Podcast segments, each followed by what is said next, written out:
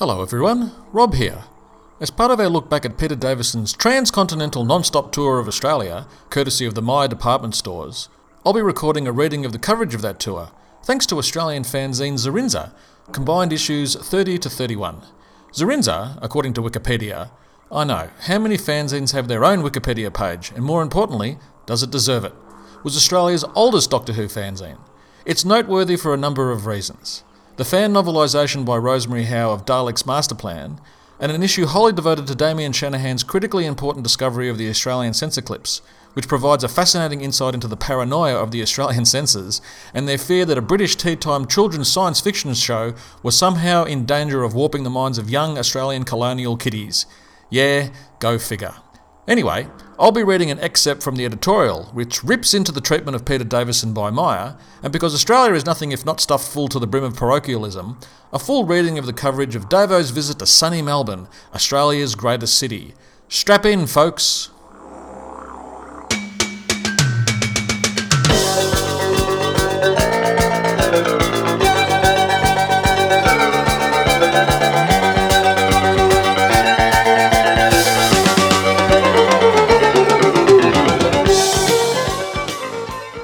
So this is the opening paragraph of the editorial for Zerinza 30/31, which is the Peter Davison special, which covers in depth his visit to Australia. The editorial was written by Stephen Collins and gives you something of a flavour of his uh, attitude to how Peter Davison was treated. It begins It is something of a pity that the affection which endears my memory of Peter Davison's quick Myer slash Logie visit to Australia has been permanently scarred by two things. Firstly, the grotesque attitude of the Myer personnel to the hapless Mr. Davison, epitomised by the behaviour of tour organiser Leora Cohen.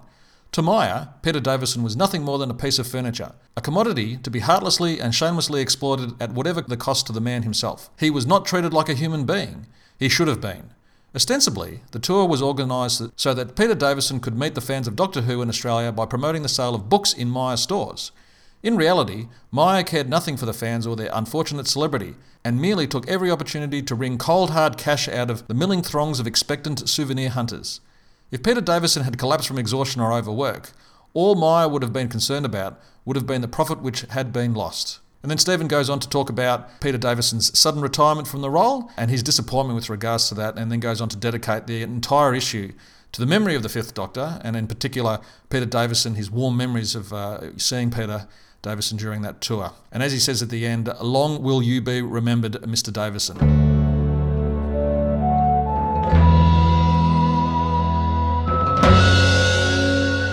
So, before I begin the recounting of the Melbourne leg of the tour, just to give listeners a sense of Davo's tour, he arrives in Brisbane on the 7th of April uh, 1982 and stays for two days, departing on Saturday, April the 9th. From Brisbane, he uh, flies down to Sydney, uh, arriving on the 10th of April and then departing on April the 12th. It was during the Sydney visit that the Australian Doctor Who fan club were able to organise for Peter Davison to attend one of their local meetings, as detailed in this excellent recounting of the visit by Pat Fenwick. The Peter Davison Party. The Australian Doctor Who fan club party held on April 10 to coincide with Peter Davison's visit to Australia was to anyone remotely connected with its organisation an event to be remembered with mixed emotions. Almost from the first inklings that he might be visiting these shores, Murphy's Law, if something can go wrong, it will, began operating at maximum output. To begin with, it was impossible to discover whether Mr. Davison would be willing or able to attend a party on the scheduled date. Leora Cohen, the Myer tour organiser, proved very difficult to deal with and was most unsympathetic to anything the club proposed. She was so unhelpful that Anthony Howe was forced to make an international call to Peter Davison's London agent to ask whether the hoped for appearance at the party was feasible. The agent, John Mahoney, assured Anthony that Mr. Davison would be happy to attend, so at least that much was finally settled and visions of a Peter Davison party without Mr. Davison receded a little. However, the period of uncertainty had reduced the preparation time to a bare two weeks that were, to say the least, a panicky race against time. Equipment and halls had to be booked for the party. There was a mad rush to prepare and post publicity information about the tour and the party. Zerinzas had to be prepared and wrapped for mail out with the publicity. There were efforts made to reach out to as many non club members as possible because Myer, as you may have noticed, made no effort to promote the appearances anywhere but inside their stores. Newspapers had to be informed of the tour. Everything had to be done at breakneck speed. And all the while, organisation was plagued by Myer's ever changing schedule, which at one late stage had Peter Davison still on the Gold Coast on the Sunday morning of the Sydney party. Eventually, to everyone's enormous relief, Sunday, April 10 arrived. Peter Davison was definitely coming, and all that remained was the actual setting up of the party itself. The usual frenzied activity beset the surrounds of Stephen Roberts Theatre as the preparations for the day began until, finally, some order began to emerge. The foyer, filled with the various merchandise tables and amply decorated with posters and wall hangings, took on a real Doctor Who air. The cutout Daleks seemed to regard the entire scene with great disdain. With everything more or less under control, the doors were opened. A little late, Murphy's Law again. Obviously relieved, the patient partygoers began to file into the market area. The morning passed by me in a blur. Manning the club's table, I was supposed to be dealing with the collection of mail ordered merchandise, questions about membership and so on. I probably did, but I can't remember. I do remember handfuls of books, Zerinzas and photos approaching my vantage point with great frequency, and it certainly looked as though everyone was enjoying themselves. About 1pm, peace of sorts descended upon the area when most of the partygoers opted to attend a special screening in the nearby Carslaw building. Many party helpers took a deep breath and then began to think about what had still to be done.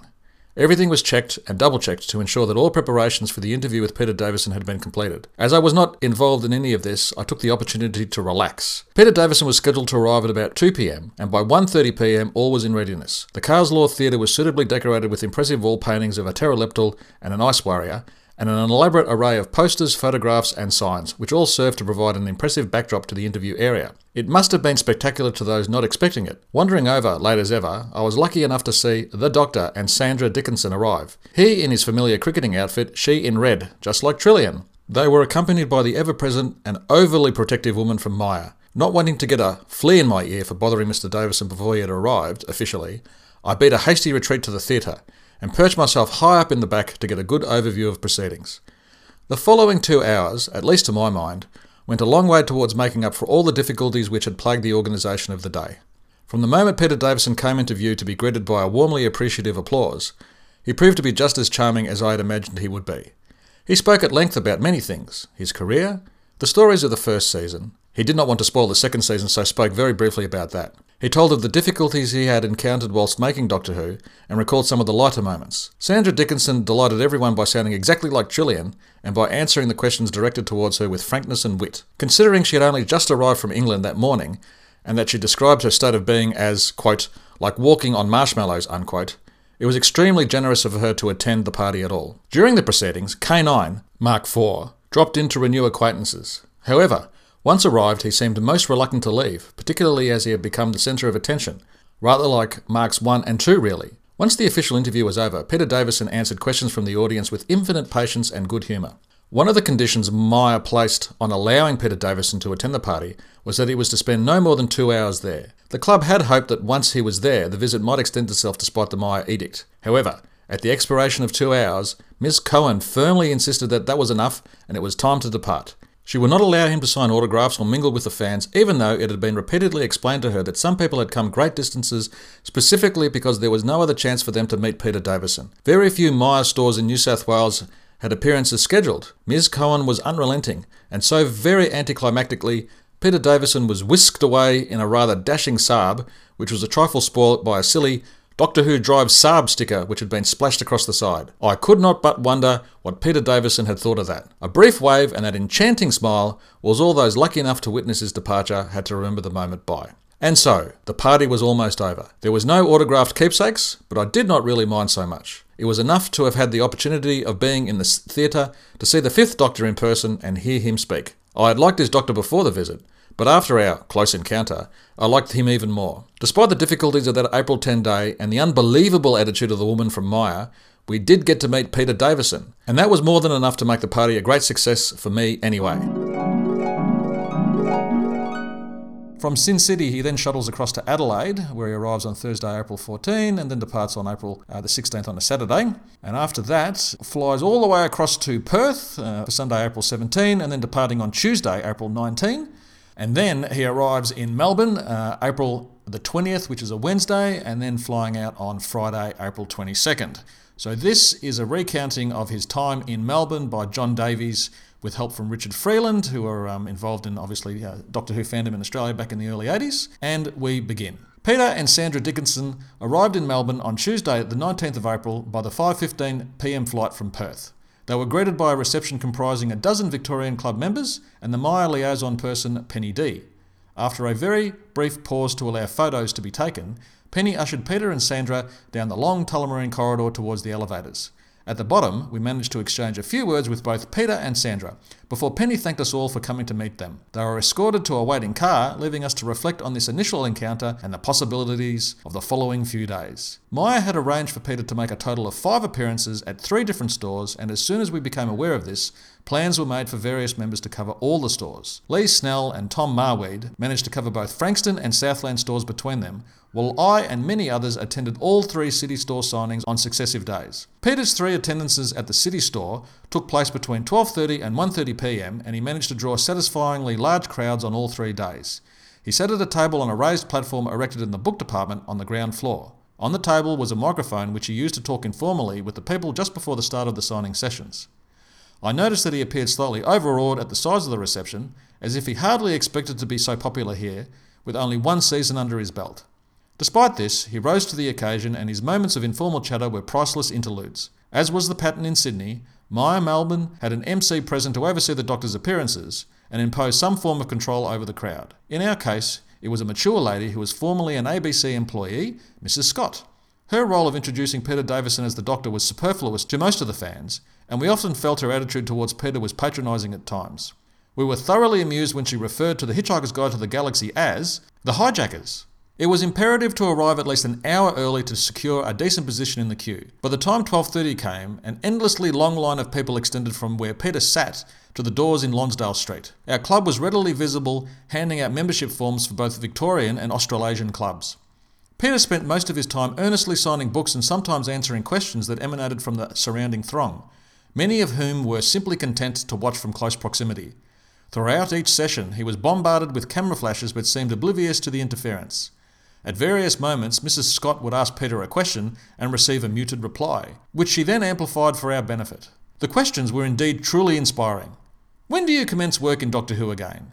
Is it true that you are to film another series of All Creatures?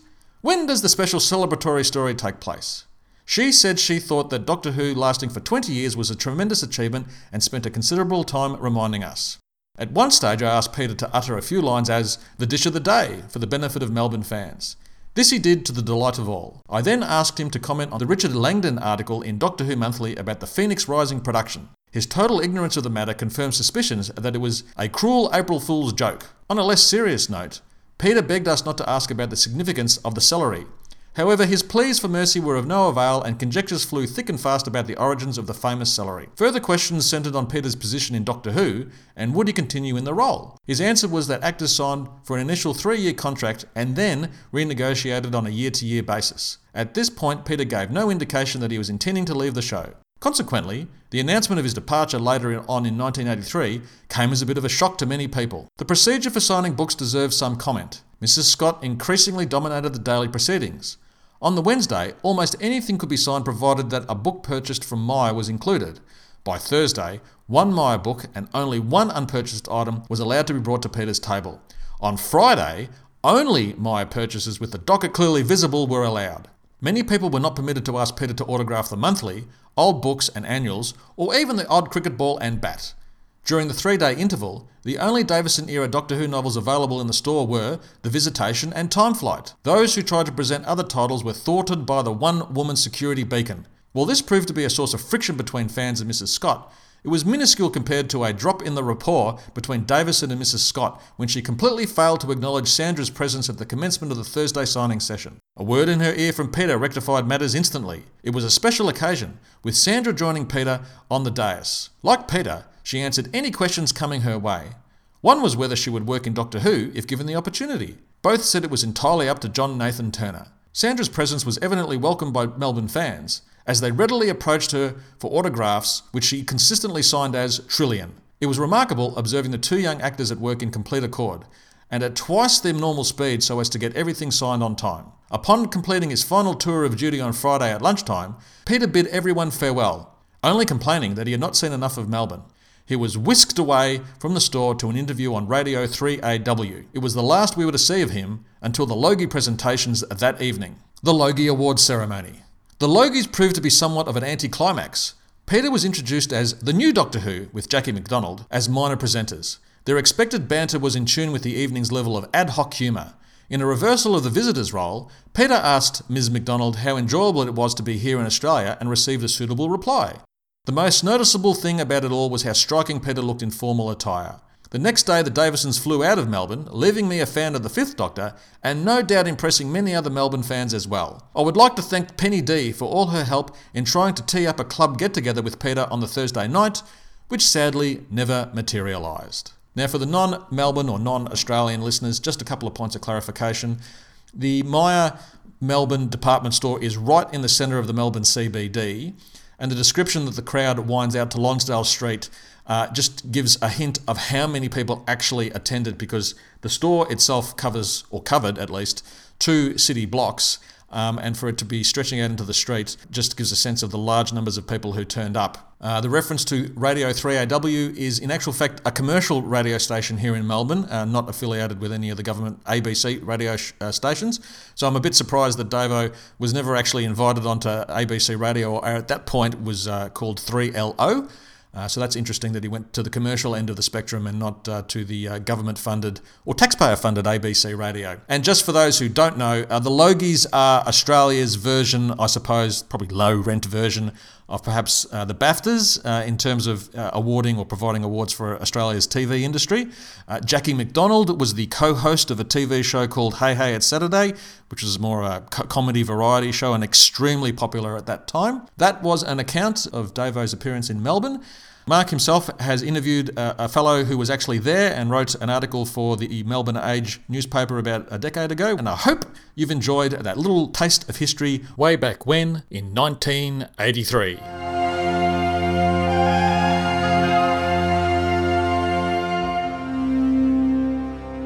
A few years back, I remembered reading an article in the Age newspaper written by a Chris Middendorp, uh, who was there on that momentous day. Now, thanks to the awesome power of the internet, I've been able to track down Chris to discuss his memories of the day in question. So, Chris, welcome to 42 to Doomsday. Thank you very much, Mark. Your article was published in, in 2007. Let's just go right back to the beginning of your love of the program. So, what was your first memories of seeing Doctor Who and what got you stuck into the program? So, my first memories were probably um, Patrick Trout Troughton reruns in the very early 70s. Yeah. Um, and I was terrified. I, I, I, was a very small child, and so I couldn't really make out what was happening. But I used to say, "Get get it away, get it away," and it would be a squawking voice or an alien of some kind. And I remember being spooked by it. Um, so it wasn't until actually 1978 that I started watching the series properly. Yeah. By accident. So I just switched it on. It happened to be the opening of the Android invasion with Tom Baker. I was 12 years old, and it was the probably the perfect introduction to Doctor Who uh, mm. because it was an accessible episode set what seemed to be on Earth, um, and it was you know full of surprises and mysteries, and it was fairly spooky. And I remember the aliens in it, the Kraals, were probably the most convincing. Uh, yeah. The masks fantastic. So I was hooked pretty much from episode two. And you obviously then, from the Android invasion onwards, you watched the Tom Baker run all the way through? Yeah, and back in those days in the 70s, they would um, oscillate between Baker and, and uh, Pertwee. I didn't really know what I was getting into. So I, I, a few weeks after discovering Baker's episodes, I went down to, I think it was the Little Book Room in Melbourne, and end, ended up buying the Making of Doctor Who book and the Doctor Who Monster book. Yes. And I started to immerse myself in this fairly extraordinary story with this incredible history, you know, and I, I, was amazed that there were other actors that had played the role, and it all seemed incredibly magical to me. So we'd watch all those episodes, I think up until the Talons of Weng-Chiang in Baker, and then from then on we'd go to Pertwee. They would obviously start with Spearhead from Space, and then they would miss a whole lot of episodes. Mm. I remember suddenly seeing the titles change on a, I think it was on a Thursday, Mm. Having been watching Baker, and suddenly the titles were red time space vortex of the of the Pertwee titles, seeing that older face and being absolutely thrilled that I was finally going to see an, an earlier Doctor Who. Doctor. Can you remember some of those Pertwees you, you remember seeing at the time? I, I remember seeing um, that, that, we never saw episodes with the Master, which always upset me. They seemed to be at that point in black and white, and so and the, banned. some of them, yeah, yeah. we can show them. Yeah. Um, but I remember the Green Death being fantastic, and I remember mm. that moment when he leaves Jo and there's a party going on and she's engaged and he drives off in Bessie um, alone, and it, it, was an incredible moment. I thought of emotion. Yeah. Um, the the Pertwee episodes were fantastic. Yeah. Couple yeah. of monsters springs out. Yeah, because the ABC sort of showed like a small block of color episodes, didn't they? They sort of had the three videotapes. I think unless the BBC yeah. hadn't wiped. Yeah, and I loved Planet of the Spiders, and yeah. um, in fact, with Pertwee, I really love his first and his last episode. But I think the Pertwee is a fairly consistent run on the whole, isn't it? It's, it's um, yeah, there's some great stuff in there. Did you know Tom Baker was leaving the program at the time? And- During that last year of Baker, um, his last season, I was quite disappointed um, with the episodes, and and it felt to me even as a kid, that Baker wasn't enjoying it. He mm. wasn't feeling it. He seemed grumpy and he seemed unwell. And I felt as a kid, it's time for him to go. I actually did feel mm. that. I wasn't resistant to a new doctor and I liked Davison from All Creatures Great and Small, but I was really surprised at the choice because I think he was 29 at the time. And I remember thinking, that's not possible. The doctor's a middle aged man because we had preconceived notions. It had happened three times before and we weren't used to the idea of a youthful person. The other thing I thought about Davison at the time was, is he spooky enough? Because there was an element of, there was an enigma. The doctor was a little bit spooky. Uh, Baker certainly was a bit spooky. And I thought Pertwee as well, they were imperious figures. I wondered if uh, Davison would have the right gravitas. Now, a friend showed me at school, so he pulled out a TV week or a new idea, I can't remember which magazine, or photo of Davison in the new costume. And that worried us. It worried me because I okay. thought, why is he wearing multicolored pants and a frock coat in a sort of an awful beige color. And he hmm. looked like he'd walked off the set of Chariots of Fire or something along those lines. Brideshead revisited or something like that, yeah. Yeah, it had yeah. that. It had that old school, and I thought, is he going to play the Doctor as a kind of Sebastian Flyte? Yeah, like a like yeah. a public schoolboy. So that was my concern, um, and we didn't get to see it until I think by the time I ran into Davison at this event, we'd only seen one season. That's as I remember it. So I was a bit concerned that what what would he be like?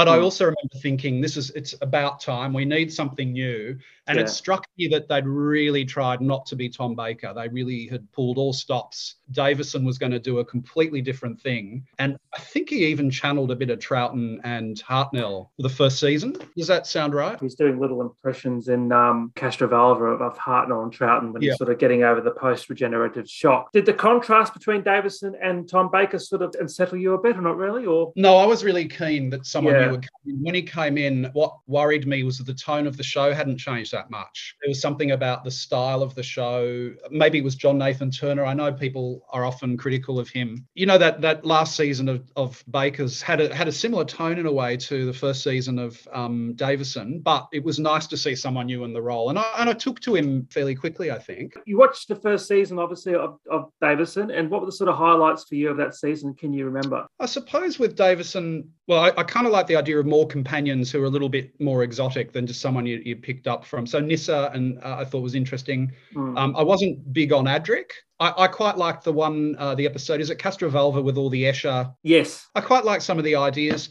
I was never keen on the master as played by Anthony Ainley. So anything that had now, how many times did he appear in the Castrovalva, then Time Flight, and then he sort of just kept reappearing about three or four times post that. Yeah, I wasn't a big fan of Time Flight, which I think was the last episode of that, that season. Yes. And and part of the problem always, I guess, was the imagination of the writers and the producers was far in excess of the budget and capacity technologically to deliver. Was it Concorde planes that were Yes, it was a Concorde yeah. that was used. You just kind of weren't convinced by it. And even that last episode of Baker with him swinging off the um what what is it a sort of a great big um aerial of some yeah kind. it's a radio telescope and the gantry and he's he's hanging on to yeah, the cable yeah I should have probably finished him off in a different way because they really that that effect of him hanging there wasn't at all convincing kind of put you off the whole process uh, yeah. uh, and i was really conscious of the effects not being up to the stories as a, as a kid i remember thinking chroma key the video chroma key effects were really not that good Mm. But there were some uh, Davison episodes.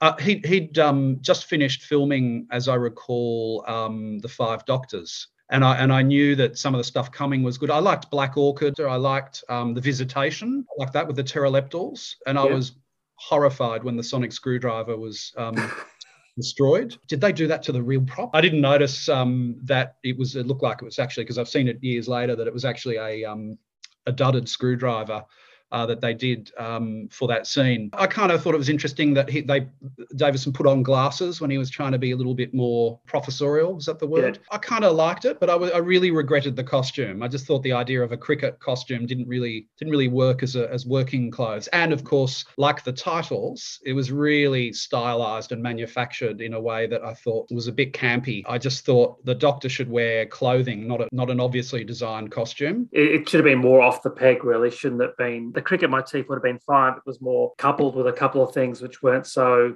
as you said, stylized. And, and James had that marketing view on, of course. But yeah, yeah. yeah. How did you hear about that uh, Peter Davison would be at Myer Melbourne? So, as I recall, it was mentioned on the television. I think there was a little, you know, one of those um, narrated kind of, uh, and for viewers of Doctor Who, please note that Peter Davison will be signing books in the Myer book department uh, on whatever dates. I certainly remember hearing it, and I'm pretty sure it would have been the TV. I might have heard it on the breakfast program too. On you know, on my way to school, I might have heard it on um, 3LO, I think it was in those days. Oh yes. But I definitely heard it through the ABC, and I thought, oh wow, the doctors in Melbourne.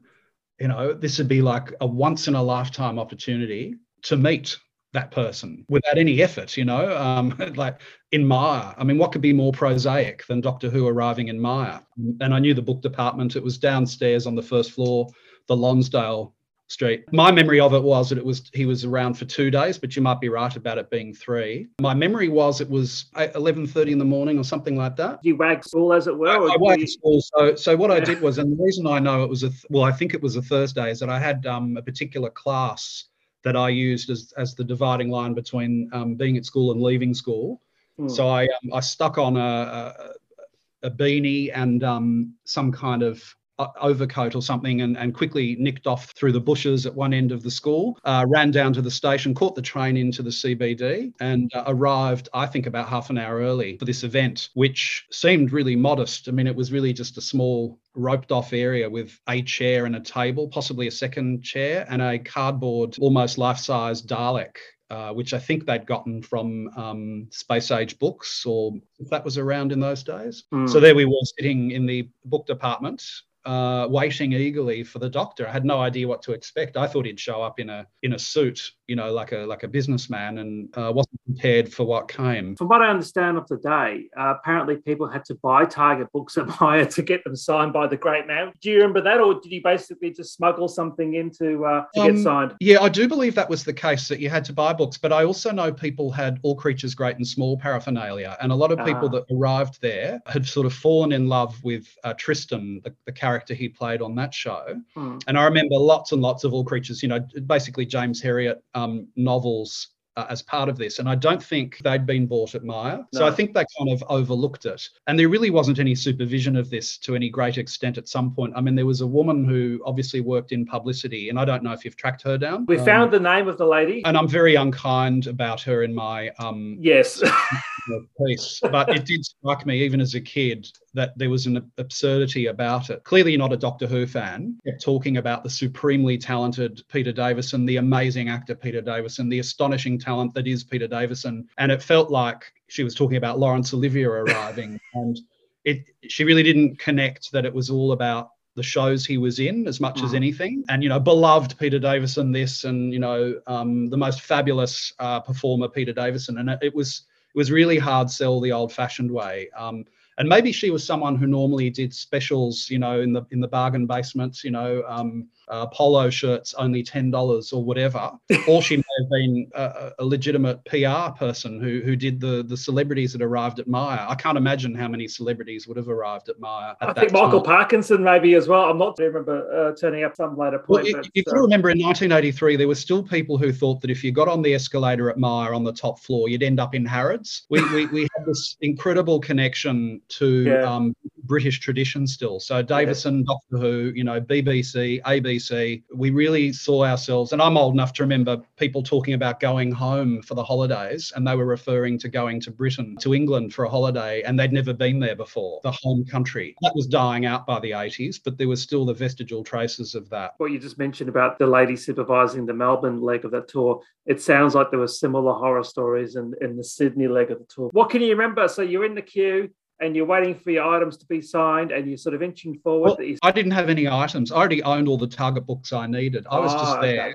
to see if I could say hello Yeah. to the actor, you know, to engage in conversation.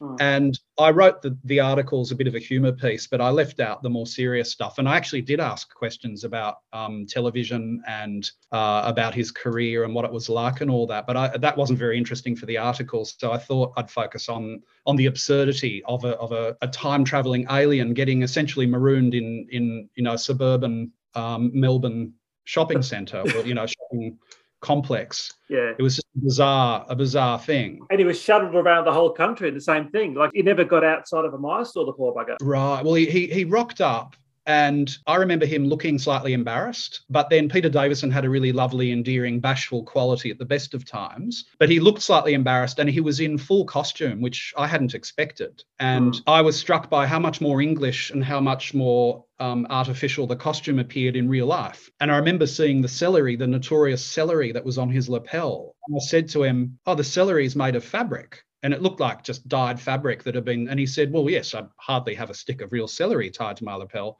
I thought, yeah, no, obviously you wouldn't, but it, never occurred to me that it was, you know, a piece of fabric that someone had hand painted. Um, it was fading and it didn't look at all convincing close up. He just seemed a little bit in pain, but he was incredibly lovely to everyone that I recall. It was mainly women that I that I remember. I remember people from a Doctor Who club there. Yes, yes. Um, and I remember maybe photos being taken. If anyone has photos, I'd love to see them because there might be a photo um, of myself, you know, staring open mouthed at this amazing Peter Davison. It was an extraordinary thing. So he arrived and and they asked some questions. I can't quite recall how that worked.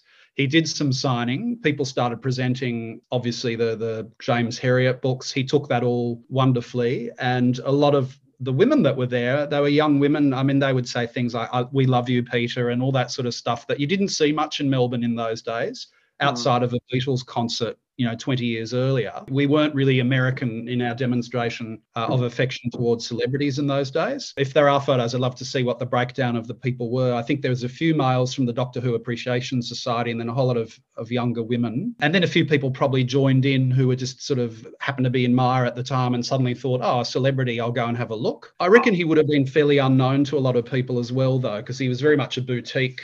Um, you know, all creatures great and small, an ABC audience. I'm not sure if the average Channel 9 viewer would have known who he was. Unless he's on the Paul Hogan show, I doubt it very much. Yeah. As you said, it had that sort of niche quality. He's on the ABC, All Creatures. Yeah. You know, it's a popular show within a certain demographic. Well, you're mentioning about the, the young ladies. It was funny because a friend of mine who went to school with his sister actually went uh, to see Davison on that day. Mainly, she had a bit of a, a crush on him. When he came back to school, he said, Oh, my sister met Peter Davison. And uh, he asked her apparently if she wanted a coffee. I don't know if the coffee Well- actually happened, but um, but his wife was there. So I don't think anything would have happened. See, this is before sort of fame was truly dangerous and before everyone had, you know, minders and their own publicists and all the rest of it. Hmm. He, he really responded as a natural human being. So he might well have said, have a have a coffee. Hmm. Um, he might well have been wanting to kill some time and he probably thought the people were nice and he responded authentically. That was what it seemed like. He didn't have any airs and graces. He didn't have a I'm a I'm a celebrity or a star or an actor or someone of some importance and you're all plebs. There was none of that. After the event, I believe that uh, went outside Myer and It was a really bizarre event. So the, sh- Yeah. the thing finished. The publicity woman um, switched off her microphone and walked off, roll- rolled up the cable. Uh, a couple of other people left, and a lot of the crowd just thinned out. And there was just myself, another male, I think, and maybe two women, but I, I'm, I'm a little hazy on that. So there he was, yeah. and he stood up and he went, Well, normally um, there would be a limousine waiting for me and, and some kind of driver.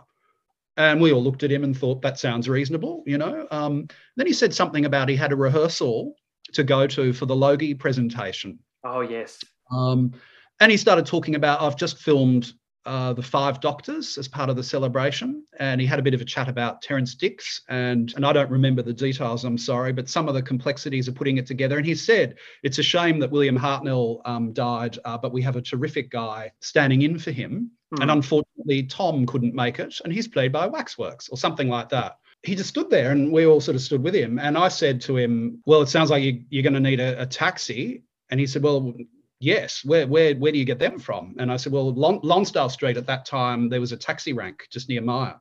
Yes. So I suggested, why don't we wander out to um, Lonsdale Street? And other people also contributed, but I re- only really remember my own contribution. But I, I think I think the, the women said, yeah, yeah, come outside. Um, we'll get you a taxi. He joined us, and so he walked through Myer um, and out up the steps and out into Lonsdale Street. And I recall it being reasonably nice sort of morning. Maybe it was early afternoon. I can't recall.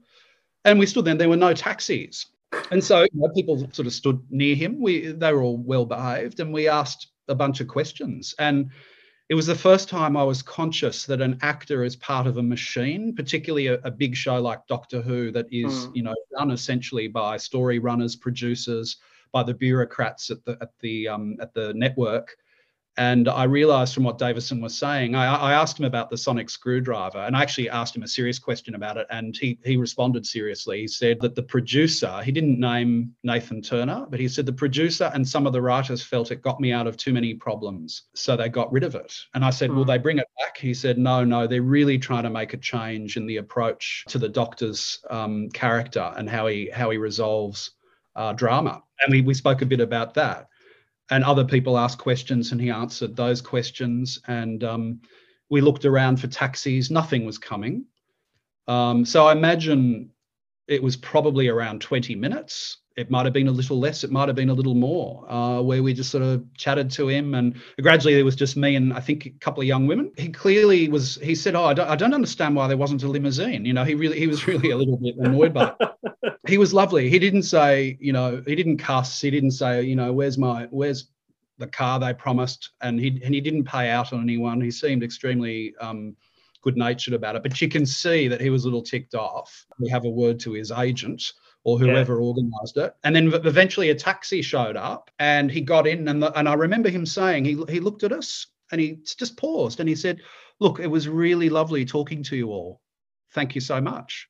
And off he went. The next time I saw him uh, was obviously the Logies, uh, either that night or probably the Friday night. Would have been the next the next day. Jackie McDonald was co-hosting or doing a segment. I remember vividly, yeah. and I remember he, they got their scripts mixed up as a joke. So she said his lines and he said her lines, just as for a laugh. I don't know if it worked particularly well. And then I remember Dennis Waterman um, gave a song version of the Minder theme, but he appeared inebriated to me. He seemed to be intoxicated and struggling to do the. But I don't know if there's any footage of that. Maybe that was me as a kid uh, being super sensitive to anything that seemed slightly out of kilter. Hard to say. I did no. look on on YouTube for some footage of uh, particular Logies. I uh, I haven't found anything yet. I found some pictures of it. The pictures I have seen, he's in a tux. He's looking quite yes. uh, splendid. Uh, was, was, to... was, he staying at the um, at the Hilton, or was there another hotel at that point that he might have stayed at. I'm just trying to. Oh, I'm not too sure. I'm not too sure where it would have been um, holed up in, but um, might have been hopefully close to Logies, wherever that was. The Logies were big back then, weren't they? Really, they were the yeah, Australian Night of Lights. I can't remember if the Logies were done in the um, World Trade Center that we had at that time, or was that mm. too hmm. new then? I, look, it's all a not blur. Too sure. It's all it's all a blur. So you had all these memories of, of the Davison visit. Yeah. So how did yeah, it then so... sort of progress into actually writing an article for a national publication? So what happened? I, I used to just pitch stuff to editors. I would just say, "Hey, I got this idea," and oh. nine times out of ten, they would say, "That sounds fine." Yeah. So um, I think it was on the back of the new seasons of Doctor Who being in the news um, yeah. when I wrote this. I think Tennant was in, and I think I just thought, well, there's a bit of interest. How about a story? And I just said mm. it's like it'll be humorous. So I focused on the humor and I left a lot of stuff out. And they said that sounds like a, a good idea. And then I wrote a small piece, the piece that you read. So that was essentially it. And I used to, I used to write a piece uh, for for the Age and the Sydney Morning Herald every few weeks, really, uh, for a long time, probably about 10 years, 15 years. Did you get any reaction from people when they read it? Like, they usually have a comment section and. I usually don't read the comment section because I, I really, I think once it's written, I don't, I don't really care. However, I did get a phone call I'm pretty sure, or an email. I don't remember what it was. And and it was a, a person who was also a writer yeah. who said that they were there on the day. And they said, Your memory is exactly the same as mine. And I think his name was Tim. I can't remember now, but he just said, um, I, I, went, I was out there too, particularly what you said about the publicity person. Um, it was, it was really full on and, I, yeah. you know, and it's funny. And it, it just reminded me of, of that day all those years ago. And that was what, 2007 or? Yeah, it was 2007, exactly. And I do remember reading it at the time And I know I, I sent circulate to a, a, number of my Doctor Who friends. Yes. And it was only until this picture on Twitter, um, there's a picture of Davison with Vegemite in his hand and going, oh, that's Oh, right. And then people going, where's that taken? I said, it was taken in Myer. And we're going, oh, hold on. I do remember reading an Mm. article and I do Yeah. remember people actually talking about going to see Davison on the day. I didn't go because I didn't know anything about it. But um, yeah, I was about in 1983, I was about 11, I think Oh, 11, okay. I think I was. So Yeah. I was in Yeah. the Doctor Who club, but I had no real, I mean, it- my, my parents, the only thing that took me out of school was to see George and Mildred, the movie, and Return of the Jedi. I don't think they would have given me any extra Well, wagging And that's a combination I would never consider putting together. No, not really. No, no. No, one was good, one wasn't. People need to remember how unsophisticated the early 80s really were still. I mean, Melbourne um, hadn't yet opened up the CBD for people to live in. That happened in the 90s. So Yes. you really didn't, there weren't residents living in the CBD. Uh, There Mm. might have been, you know, maybe 100, but it was essentially um, off, off limits for domestic purposes. There were no apartments. Um, 1983, I think the Bond film at the time was Octopussy. You know, the TV shows that people were watching back then were, were you know, the Stephen Cannell type programs like Scarecrow, Mrs. King, and the A Team, and um, Fall Guy and Knight Rider and all that sort of Miami Exactly. Vice. So- so Exactly, all that sort of stuff. Yes. amazingly cerebral and experimental. It Mm. really it gave writers an opportunity to exercise their imaginations, which is I think what attracted me, and I'm sure you, Mark, to the to the program. Doctor Who was constantly full of surprises. You just never knew where you would be, what would happen. Who the doctor would meet, whether it would be alien or human or a mixture, um, whether it be robots, whether it be androids. But you knew that through it all, there'd always be a blue police box and an alien, you know, who who had a, a thing for social justice. Chris, thank you very much for spending some time with uh, me tonight to talk about your uh, extraordinary experience back in 1983. It's been great to walk down your memory lane. Many thanks again for taking the time and speaking to us. Thank you, Mark. You're welcome. It was great.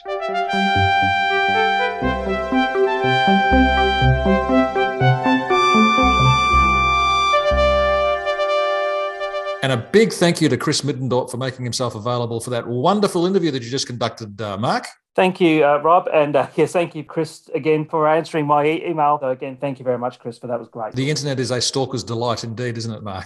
Yes, that and LinkedIn. Uh, yes. And now, after that fantastic interview, uh, we're moving on to our uh, listener feedback. And uh, it's made up of written commentary, Mark, and also some audio that uh, listeners have kindly sent us. Isn't that right? Yeah, we've got a couple of bit of sound bites here of some reminiscing uh, of the momentous day. So the first one we're going to listen to now is from Greg King. So take it away, Greg.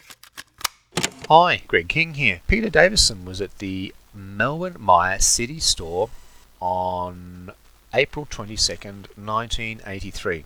I have a diary I kept back in the day and I've noted the time 12:30 to 1:30, which presumably was the advertised time of when Peter would be there. So, I grew up on a farm and 1983 was my first year living in Melbourne. I had never met an actor from Doctor Who before, so this was all particularly exciting for me. I was living in Thornbury at the time and I took the train into the city. At Myer, I remember a somewhat stern woman in charge instructing us that if we wanted an autograph, we had to buy a book. I guess paying Myer a few dollars for a book, though, was nothing compared to prices we have to pay these days for such autographs. I remember there was a large stack of books in the middle of the floor for us to select from. At that time, the only Fifth Doctor book that had been released here in Australia was The Visitation. Unfortunately, Myer had sold out of those, so I had to purchase a different title. I spent $3.95 to get The Leisure Hive, which of course I still have today with Peter's signature. So we all waited in line um, to eventually greet Peter, who was sitting at a table.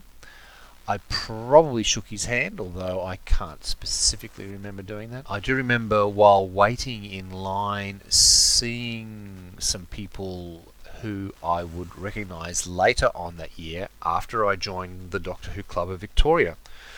I joined in June, so um, once I started going to meetings after that, I would have started to recognise some faces that I had seen in the line. One of the people I did remember specifically ahead of me in the line was Jodie Willis Roberts, who had a cricket bat with her to get signed. Obviously, there were some exceptions to the book only rule for autographs.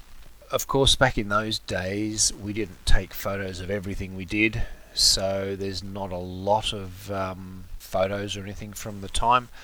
I was pleased, though, to discover a few years ago that someone had taken a photo of Peter at that event, and I can be seen waiting in the line. So that was quite a, a wonderful surprise. After the event, I headed to the uh, to the country train uh, for a trip back to the farm to spend that weekend with my parents. It would have been a long weekend because the Monday was Anzac Day. And of course, while I was on that train trip, I no doubt read my copy of The Leisure Hive. And the second bit of audio feedback we got is from Tom Rob mentioned in the audio reading of that uh, special issue of Zerinza. So again, take it away, Tom. My name's Thomas Mulweedy. I'm here to bring back some memories I had of Peter Davison's trip to Melbourne in 1983, where I was a young fan of about 17 years of age. Uh, I met Peter Davison at the airport with a number of other members of the Doctor Who fan club, where he graciously did sign a few items. Though my main memory of that was he did not seem awfully pleased that we were there. I think he was very tired and wanted to just go to his hotel and rest before he started his signings at Myers over the next three days at five different stores uh, three of which were in the city. One was down in Frankston, and the other one was at Southland. I was later lucky to attend the event at the Melbourne City Myer store on the Wednesday and travelled down to Frankston later that day for the afternoon signing to try and see him again. On the Wednesday, 20th April, Peter had arrived at the Melbourne Myer store, where he was greeted to a throng of people clutching their Doctor Who books. It was a very long line. I was there dressed in cricket whites because, well, I thought I looked like Peter Davison at the time. Yeah, no. But it was fun and games for everyone there. Either had the Visitation, which was the only officially released Davison book in the bookstores unless you went to Minotaur and picked up a copy of Time Flight that was released that week and people had some copies of that, or there was copies of the hardback Castrovalva that was out at the time, and a few people were holding on to that. Many other people were holding on to copies of their Doctor Who monthlies or cricket bats, cricket balls, etc. The event throughout the day was run by, I believe, a Mrs. Scott, an elderly woman that seemed to hate fandom with a passion. She certainly did not like anybody bringing things that were not bought at Myers and made it quite clear that Myers was the only sorts of books that Peter would sign. Uh, Peter did speak up in the background once, just saying he would sign anything that was put in front of him, and she just carried on going, Yes, yes, yes, any books that were bought at Myers, Peter would gladly sign. Peter was there for at least the hour. Uh, I've got memories of it going on longer, but eventually he had to pack up and go elsewhere. Later that day, I took a train down to Frankston to pick up his second signing for the day, of which uh, a gentleman by the name of Lee Snell and myself, probably the two only representatives of the club that were there in the city signing, were in attendance. Uh, setup was similar, though not as big as the Melbourne signing. This was probably around about three three thirty in the afternoon. Uh, Peter had come in, and Sandra was there, and I joined the line again, and I got him to sign, I think, my All Creatures Great and Small book. Kind of sort of recognised me from earlier because I was there in the cricket gear, but doesn't remember names because I mean, he saw several hundred people that day. Atmosphere was better at Myers than at Frankston than it was at Myers in the city in that uh, Mrs. Scott was not in attendance and it was run by somebody else whose name totally eludes me. And she just was pleasant to deal with for fans. So happy for things to be signed and move on. And whilst Peter was there, my fondest memory was I noticed Sandra Dickinson was just wandering around Myers having a look at things. So I just made my way over and I had a chat with her for about 10 minutes, uh, talking about Hitchhiker's Guide and not much else actually. And that was fun because everyone was enamored with Peter that nobody noticed her. And I think she was pleasantly surprised that somebody did notice her. Uh, and I do know that uh, later, or from the next day, she was also doing the signings alongside Peter in the city. I also recollect at the time that there was talk that Peter might have gone to an evening gig with the club at some stage, but uh, that was being handled by the committee at the time and read about that they did try. And I think even from the start it was going to be no, he's not going to do it because he had the Logies and he was doing a couple of uh, signings a day and it just wasn't going to happen. The recollection of the Melbourne store signing was that Peter was up on a uh, small stage and next to him was a table full of Doctor Who books from their book department for sale.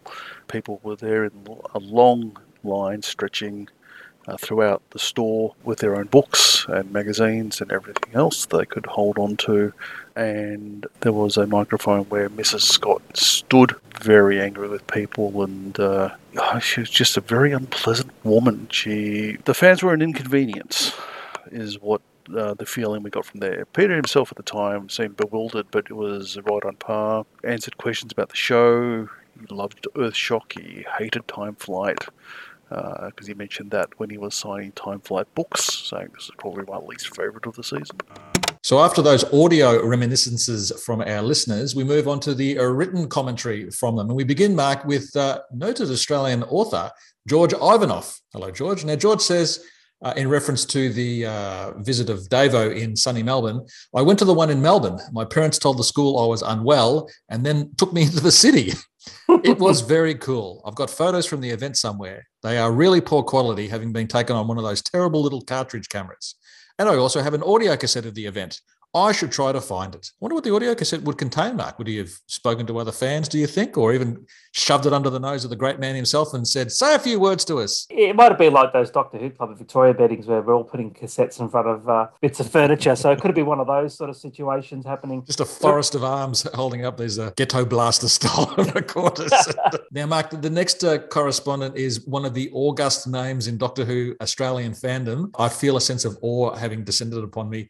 Uh, it is Anthony Howe, and Anthony says, Mark. My late mother used to remember about Davison's wife arriving at Sydney Uni straight from the airport. She didn't fly in with Davison. I think she was filming something. Mum must have asked how she felt. The reply Mum got was, I feel like I'm walking on marshmallows, totally jet lagged. Australia is far, far away, and Melbourne is even further away than most of Australia. So it's a pig of a flight. It would have been even worse back then. He used to take it two days. Now it's just like a straight, you know, 24 hours, and occasionally you might get a, a stopover in between. Mm, you know, it's a quick change of a plane, but these it was remember it was two days. It was awful.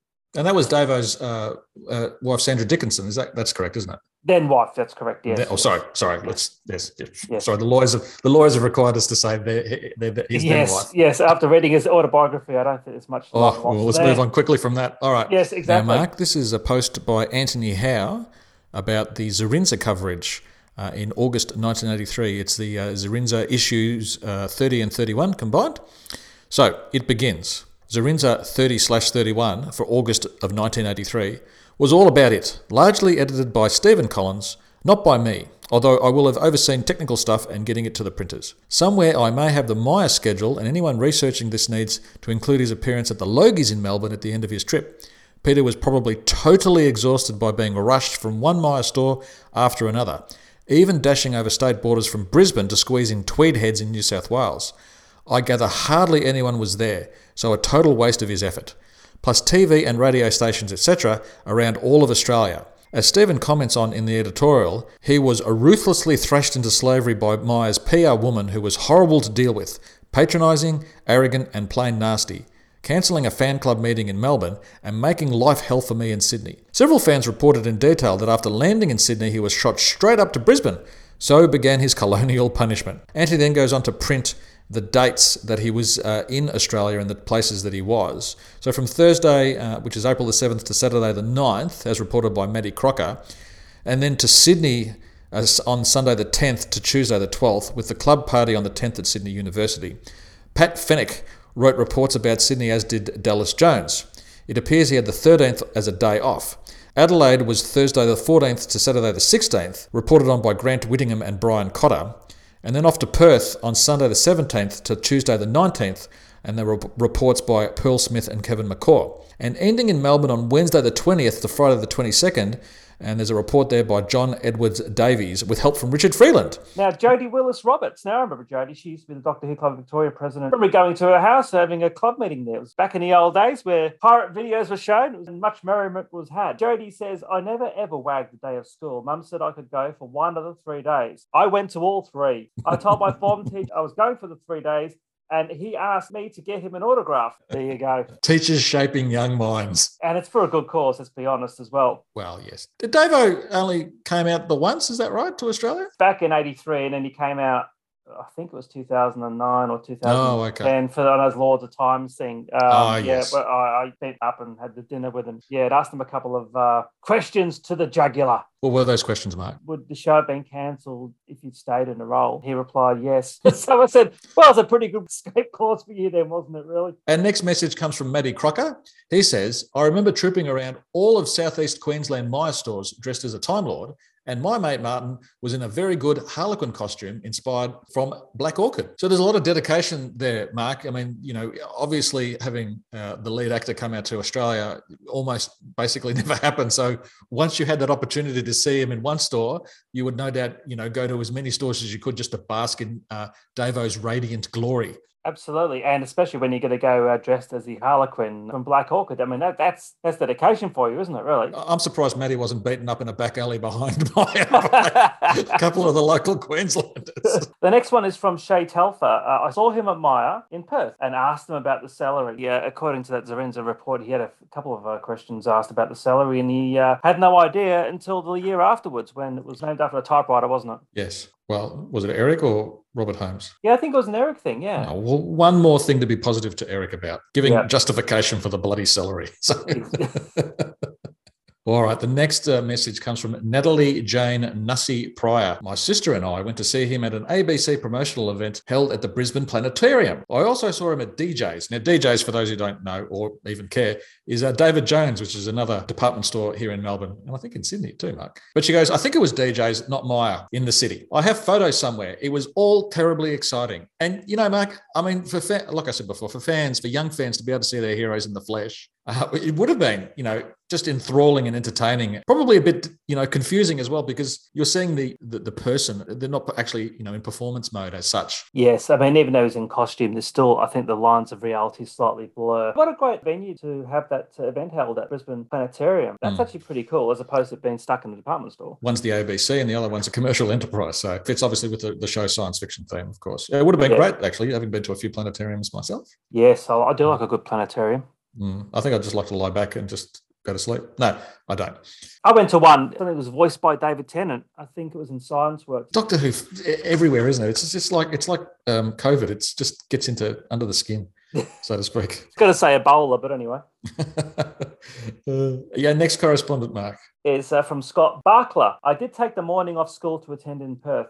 Yes, it was pre West Lodge. West Lodge is the uh, the Perth Doctor Who fan club over there, if I remember. I remember the blue champagne and Peter asking if we were enjoying our glasses of swimming pool. I wasn't. I was 15. So were they handing out champagne, were they? Yeah, it must be this one. God, I've never Jeez. heard of a swimming pool drink.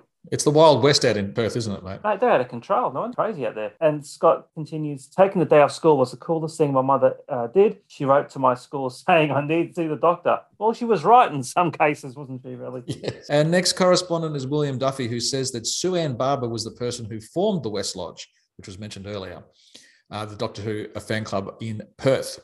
Uh, William says, I had been in the UK on holiday that year and went to the massive celebration at Longleat. I saw Peter Davison leaving early and overheard him saying he had a flight to catch. When I returned from my trip, I discovered that I had an invitation to meet Peter earlier that day at the Myer event. If only I came back a few hours earlier. And to cut a long story short, all of that was the impetus for the formation of the West Lodge. That's interesting. There's two events there. Like you got that one there which formed the Western Australian Doctor Who Club. Yes. And then the Tom Baker visit in 79, where he was at Doncaster Shopping Town, right. led to the formation of the Doctor Who Club of Victoria. So, so, so having the actors there in real life, as it were, and people queuing and that sort of stuff, and going, oh, obviously we all got common interests. And from those little acorns, great institutions grew. Next Yeah. one Uh, Stephen Smith said, I was at the Adelaide one. with all the serial killers. Sorry, Stephen, I had to throw that in. Sorry. Uh, and he said that uh, the only thing he remembers of the event is that the lady with the microphone said, Hello, boys and girls. But there was hardly any kids there. There were mainly teenagers and older people. Well, there are a few negative-ish comments about uh, the lady, the a Myer lady, who was sort of Mm. emceeing and running the show. Times were different back then. Yeah, and power goes to the head and that sort of stuff. So, you know, got to remember Doctor Who wasn't as hip as what it was back It when we wasn't the "Oh." juggernaut that they've currently driven into the ground. Oh, sorry. Sorry. sorry. but it will be revived next year, Rob. Uh, allegedly. When is the centenary special airing, Mark? Is it It- It's a couple of weeks' time, isn't it, Rob? sometime in October, of course. So yes, Yes. we look we're looking forward to it. And I think Mark and I, just as a, a side note here, may have one or two plans with regards to it. Slowly at variance to our founding ethos, but regardless. Yeah, we're going to throw the rule book out on it. Just like they're throwing the rule book out with the centenary special, we're also going to throw our rule book out to celebrate its uh, the last five minutes. I mean, I'm certainly looking forward to. We have uh, an email from one of our listeners, Lee Colson, who uh, wrote to us um, to provide uh, some memories of his uh, time with Davo out in Australia back in 83. It is uh, a page or so. So I think we'll split it up reading a bit each. That's a good idea. So, how about I start with the beginning bit and I'll let you do the rest? Carry on. wow. Hello, Rob and Mark. Thanks for the opportunity to submit a few late memories and ramblings for your upcoming podcast special on Peter Davison's trip to Australia in 1983. And he starts his letter off by saying, Time flight to 1983. Seeing Peter Davison live in the flesh during his short visit to Australia in 1983 was a momentous and memorable event for me, one I can still relive vividly nearly 40 years later. Time can be a funny thing sometimes. His visit certainly came at the perfect time for me back then, probably on the cusp as I was between being a childhood fan of Doctor Who, and in brackets Tom and John, and the onset of nascent adolescence fandom and my mother, who, duly recognising the import of his arrival on our shores, even gave me the day off school so that we could catch the bus into Adelaide Central to see Peter at the Myer bookstore on Rundle Mall, I think it was. Mm. Although it probably also didn't hurt that my mum was a major fan of all creatures great and small at this time, and of dashing Tristan Farnon especially. It was a day made doubly exciting by my also getting to meet Spike Milligan, who was also in Adelaide doing a book signing at another small retailer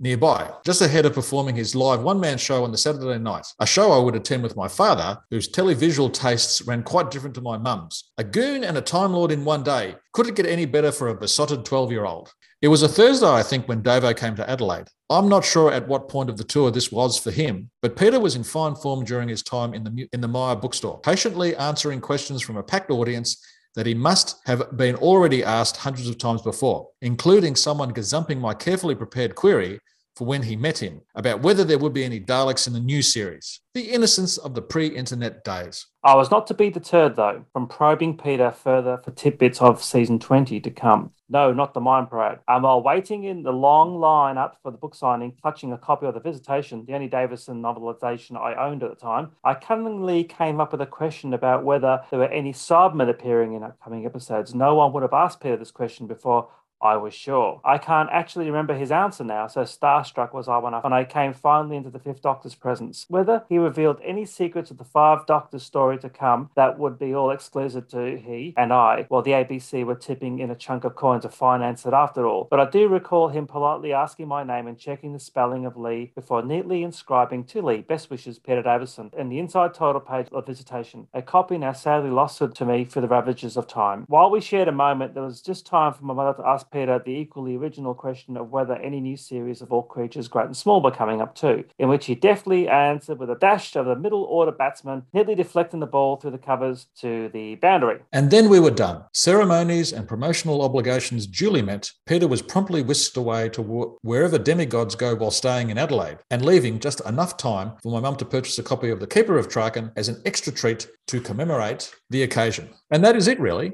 in all its prosaic glory. Of my first live meeting with a real doctor, one that left me dizzy and even more determined to follow Doctor Who, despite few of my friends being particularly impressed when I turned up at soccer practice that night with tales of my day off school in the city. In the days before bow ties were cool and being a nerd was chic. Peter Davison was never truly my doctor. That mantle will always belong to Tom, but I greatly enjoyed his tenure on the show and his energetic, youthful take on the Time Lord. And in recognition and remembrance of that memorable 1983 visit, I present for you a poem. With a reckless charm, he was able to disarm all aliens great and small, young but wise, with a look of surprise and lovely eyes, according to my mum.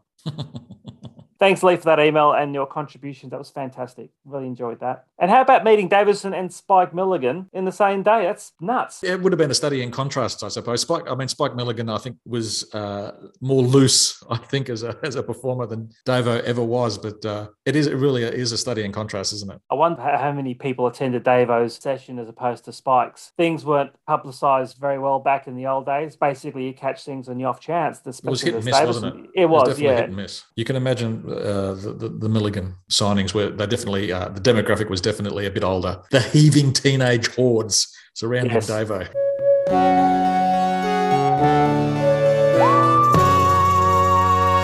Thank you, everybody who um, sent us in their thoughts and memories of those uh, heady days back in 1983, where that Peter Davison, aka the Fifth Doctor, landed on our shores. I'm still pissed that I didn't go. Why didn't you go, Mark? Yeah, I never knew about it until the day after. Yeah, I mean, as you're saying, I mean, unless you were reading the, the, the newspaper on the right day or listening to the you know a Mm. radio interview at the right time, Mm. sometimes it was just impossible to to, to know that these people were here. And in, in, with the lack of organised fandom in Australia, Mm. um, it was probably even harder for the message to get about. Nowadays, you can't turn around without stumbling over you know an announcement here or a press release there about someone's appearance here, there, and everywhere. And it's the saturation of it all. Just really, you just feel like you're drowning in it sometimes. Yeah, especially when it's like the uh, the Z list character from Star Trek turning up on our shores, four hundred dollars for an autograph. Ah, I miss the good old days. Yeah, but I mean, it was it definitely a different different time though, Mike. I mean, you know, the, the kids were. Look, me and you, you and I are hardened cynics about all of this sort of thing, and we understand now that conventions and and, and meeting with actors and whatever it is is effectively an exchange of our money for their recollections Yeah, and anecdotes. I think going back to say something like Davison's appearance or even Tom Baker's appearance a few years earlier than that was a, definitely a, a more innocent time. I mean, you know, there was an exchange of cash and all that sort. There was a commercial aspect to it, but I mean, you can just imagine, you know, the wide-eyed, bushy-tailed kids lining up or just you know thronging around Davison or, or, or Tom Baker and you know shouting out questions that you know you know we, we would sort of cringe at now, but we're just an expression of the the joy and the excitement of seeing these people. You know, they, they, they watch their television and they're on the on, on the box, but just to see them, you know, live and in the flesh would have been really enthralling.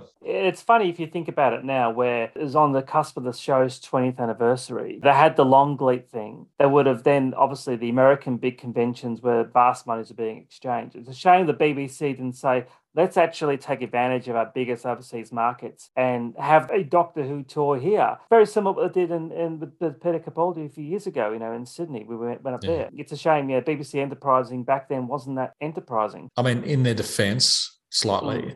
It just wasn't in their DNA, was it really? No, no. I mean, it was. It, I suppose it was flog as many copies as we can off to the former colonies and and bicycle them, them around. But the idea of, I mean, you, a you probably had to convince the actors to do it, Mm. uh, and b you know they'd have to be prepared to fly extremely long distances. And then when you get here, it's Mm. not like you're touring the UK, which is basically the size of a postage stamp. You fall over and you're suddenly in another town. Mm. You have to cross crisscross an, an actual continent to be able to to see your your fans and and, and you know touch the flesh. Mm. Yeah, but look, it was an opportunity that I suppose you know they wouldn't necess- wouldn't necessarily have realised that they had. But it's a pity that they didn't sort of expand their horizons in what in terms of what was you know possible uh, in Yeah. terms of meeting fans and stuff like that. Yeah, because in Adelaide they could have put them up in Snowtown. I, I, never gets I, old, does it, Robbie? Doesn't I it? heartily, I heartily recommend that listeners out there with young children watch Snowtown. It is a simple, heartwarming fable about people, just families coming together and not all of them leaving. Is all I can say. No, don't watch it with your kids because I don't want to be sued. So No, no, no. Watch Robocop, the director's cut, like I did. Much more fun when they're 12. Yes. Your Oh, face will also melt off. That's enough of our reminiscences and your reminiscences as well about uh, the that great Davison visit. We hope you've enjoyed this little segue from our normal programming. Would you say, Rob? Yes, to think about it, Mark, it's it's nigh on 39, 40 years, really. It's nigh on 40 years since it occurred. It's frightening. You, I don't know where the numbers, where the years go, to be honest, but so quickly. But look, you know, it's great that people have those wonderful memories that they're willing to share with us. Hmm. As I said before, as we've said, Mark, it would have been really exciting for, you know, young kids and teenagers to see their hero in the flesh and and just you know even just share a few words, get that that personalized signed you know autograph in their book that they were required to buy because they couldn't bring their own. um, it's, it's just great, and I really appreciate the fact that our listeners are willing to, you know, send us in audio uh, or, or, write in and just, you know, to contribute their memories because you know these things eventually fade and, and, and go away. So it's nice to have to be able to just put them down on uh, on audio. And we must also acknowledge the uh, issue thirty slash thirty one. August 83. It gave us the selected highlights at the beginning of the episode, but you can track that down. Some of that stuff in there is fascinating frightening. It's a very engaging read about the the good old days. It was well worth tracking down for you know just for a look at or a glimpse of uh, Australian fandom uh, at that time. It was uh, strangely similar to the UK, but then definitely different to the UK. Vastly different. Respects. So once again, to everyone listening, thank you very much for tuning in to the latest episode of the Forty Two to Doomsday podcast. Mark, We've got uh, a couple of things on the boil for next month, I think. Is that right? Yes, we do. And uh, we should see us to the end of the year. And uh, of course, we've got so much to look forward to in October the centenary special, dance its way on stage, and then dance off as it farewells Jodie Whittaker and uh, Chris Chibnall from uh, their work on the show. So I'm extremely interested to oh, see oh, yeah. how that all goes. Yes, I'm looking forward to it with a due sense of dread and foreboding. Absolutely. what could possibly go wrong? Everything. While there's life, there's hope. And on that bombshell, I've been Rob. And I've been Mark. And we'll speak again soon. You've just listened to another episode of 42 to Doomsday, the podcast that loves talking about Doctor Who. We'd love to hear from our listeners. Please drop us a line at 42 to doomsday at gmail.com. We can be reached at facebook.com forward slash 42 to doomsday. If brevity is your game, we can be found on Twitter at 42 to doomsday. Please check out our blog, 42 to doomsday.wordpress.com where Mark and I occasionally have something interesting to say. Aside from iTunes, you can listen to us via Stitcher and Player FM. If you enjoyed listening to us, leave a review on iTunes. As always, thank you for listening. Have a great week. We'll speak with you again soon. Must never do is allow the character he's playing to take over his life, but that warning seems to come too late for Peter Davison, as David O'Brien discovered when he tried to extract an answer or two from the fifth actor to play Doctor Who. Peter, how did you come to get the role of Doctor Who?